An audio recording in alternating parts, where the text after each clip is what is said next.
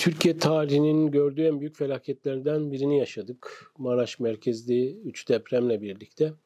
Ee, ve bu üç deprem bize e, aslında e, Türkiye Devleti'nin, Türkiye Cumhuriyeti'nin e, ve devleti yöneten AKP iktidarının ne kadar aciz, yetersiz ve hazırlıksız olduğunu da gösterdi. Bedeli çok büyük oldu tabii bunu görmemizin. E, şu anda 30 bine aşkın ölü var yıkılan kentler, yok olan ilçeler ve yok olan hayatlar var. Ee, büyük bir bedel ödedik. Adalet ve Kalkınma Partisi'nin 21 yıllık iktidarının sonucu olarak. Ee, bu durum tabii bütün yurtta, bütün ülkede, bütün insanların gündemi oldu. Adalet ve Kalkınma Partisi iktidarının yarattığı bu büyük yıkım e, ve bu, bu yıkımın yarattığı sonuçlar. Kuşkusuz Erdoğan da e, bunun farkında, AKP iktidarı, Cumhur İttifakı da bunun farkında ve bu oluşan havayı, bu oluşan kanaati dağıtmak, e, farklı bir boyuta çekmek için elinden geleni e, yaptığı ve yapmaya devam ediyor. E, birincisi şunu söylemek lazım. E, Recep Tayyip Erdoğan daha önce denediği ve bildiği, sonuç aldığını düşündüğü yöntemleri çok fazla seviyor. E, başarılı olduğunu düşündüğü yöntemler onun ilk müracaat ettiği başlıklar. 7 Haziran 1 Kasım arasındaki seçimde yaptığı şeyleri daha sonraki seçimlerde değerlendirdi. Ekonomik, siyasal, askeri ve yargı e, noktasında. Yine 15 Temmuz sonrası attıkları adımları bütün o 15 Temmuz sonrası yapılan seçimlerde seçim öncesi denedi e, ve karşılığını belli düzeyde aldığını düşünüyor. E, bir yöntem olarak, bir siyasi yöntem olarak benimsedi bu süreçtir. Yine büyük bir kriz e, yaşıyor Türkiye ve Adalet Kalkınma Partisi.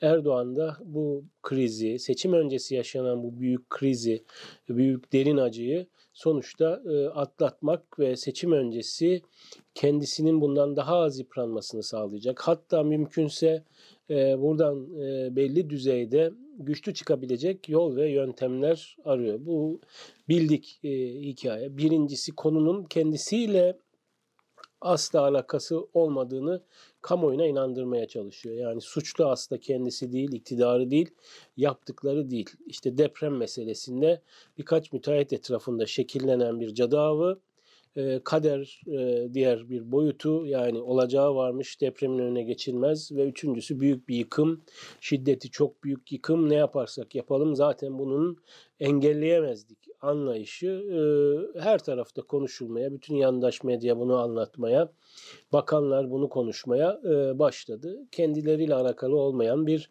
süreç yaşanıyormuş algısı yaratmaya çalışıyorlar tıpkı 15 Temmuz'da yaşandığı gibi. İkincisi bir başka boyutu işin e,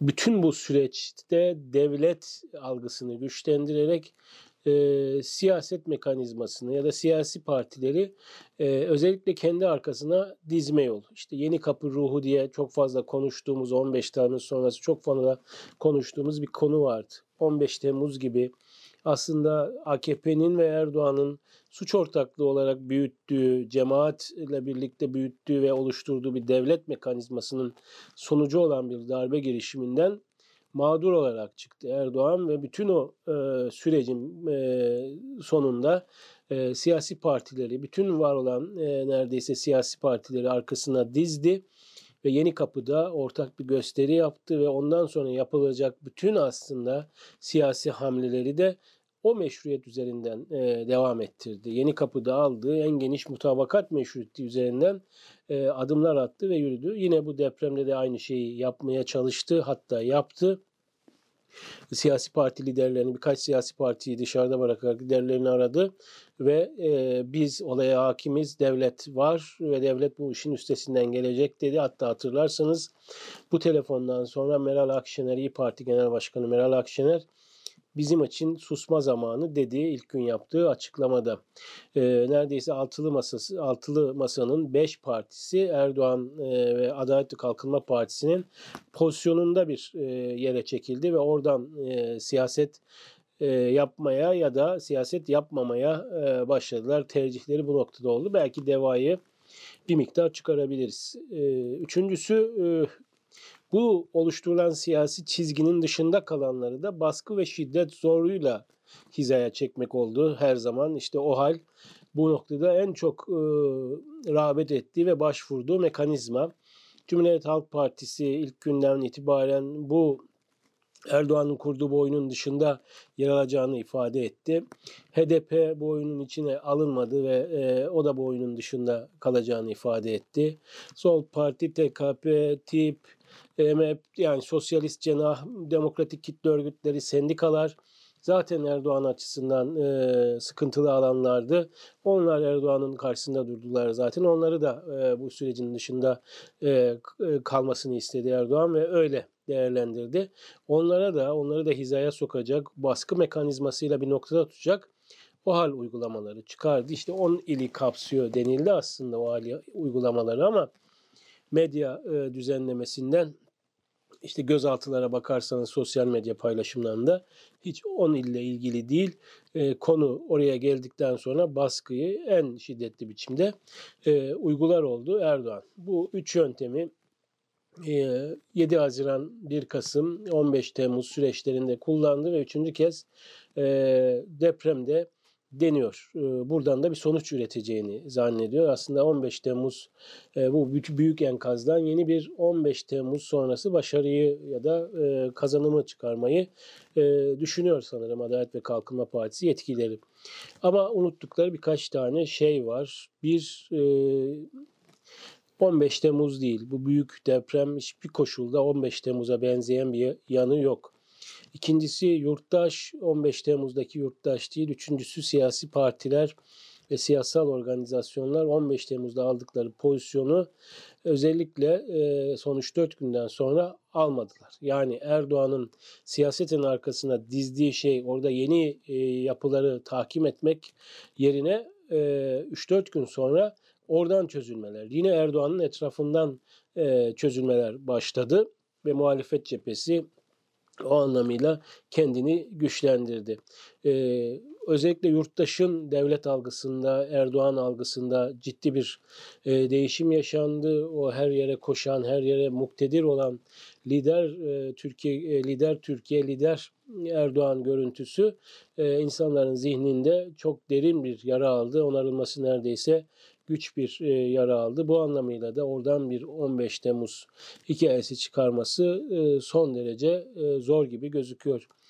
E, deprem e, zaten gitmekte olan e, yağmayla, talanla ülkeyi e, fikir düzeyinde de bölen ve giderek zayıflayan bir iktidarın aslında çöküşünün de resmileşmesi anlamına geldi. Konuş e, programı açılışta da söylemeye çalıştım. Bunun bedeli ülke için çok ağır oldu.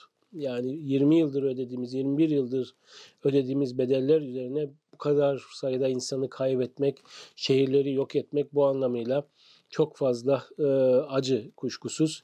Ama deprem ve deprem sonrası yaşananlar şunu bize bir kez daha gösterdi. AKP rejiminin, oluşturulan bu rejimin, oluşturulan tüm kurumların sonu geldi. O yıkıntıların en altında AKP rejimi, tek adam rejimi e, ve kurulan e, devlet organizasyonu var. E, bunun altını çizmek lazım. Bu yıkıntılar üzerinden iktidarın bir başarı öyküsü, yeni bir gelecek e, kurma şansı yok. Yeni bir gelecek aslında depremin ilk saatlerinden itibaren başka bir yerde filizlendi. Türkiye'deki halkların, e, emekçilerin, maden işçilerinin, demokratik kitle örgütlerinin, sol siyasi partilerin, milyonlarca insanın dayanışmasında yeni bir Türkiye filizlendi. Orada ayrı gayrı yok, orada birlik var, orada dayanışma var, orada iyilik var, orada sevecenlik var, e, şefkat var ve aslında geleceğin Türkiye'si tam bu sürecin e, içinde e, filizlenmeye başladı ve büyüdü. Önümüzdeki dönemde e, buna çok fazla ihtiyacı olacak Türkiye'nin. E, bu 21 yıllık büyük tahribatta ülkenin iyileşmesi lazım, kendine gelmesi lazım. Bu büyük acı ve sonrasında yaşanacaklar bu iyileştirmenin bir süreci olacak. Bu anlamıyla Erdoğan'ın yapmaya, Cumhur İttifakı'nın yapmaya çalıştıkları çok açık görülebiliyor. Net biçimde bu yaşanan büyük krizden başka türlü bir Türkiye ve yeni bir başarı öyküsüyle çıkıp e, oradan yoluna devam etmek istiyor yıkıntılar içinde. Ama görüyoruz ki o yıkıntılar e, onlar açısından bir barikat. Türkiye'nin geleceğinin iyilik, güzellik içinde olacağı, dayanışma içinde olacağı düşünenler için de içinse bir yol açıyor o yıkıntılar. Onun için de filizleniyor. Ee, sanırım önümüzdeki dönem esas mücadele burada olacak. O yıkıntılar kime barika- barikat olacak, kimin yolunu açacak. Burada da sanırım bu bir haftalık süreçte insandan, iyilikten, şefkatten yana olanların e, yolunu açacaktır diye düşünüyorum.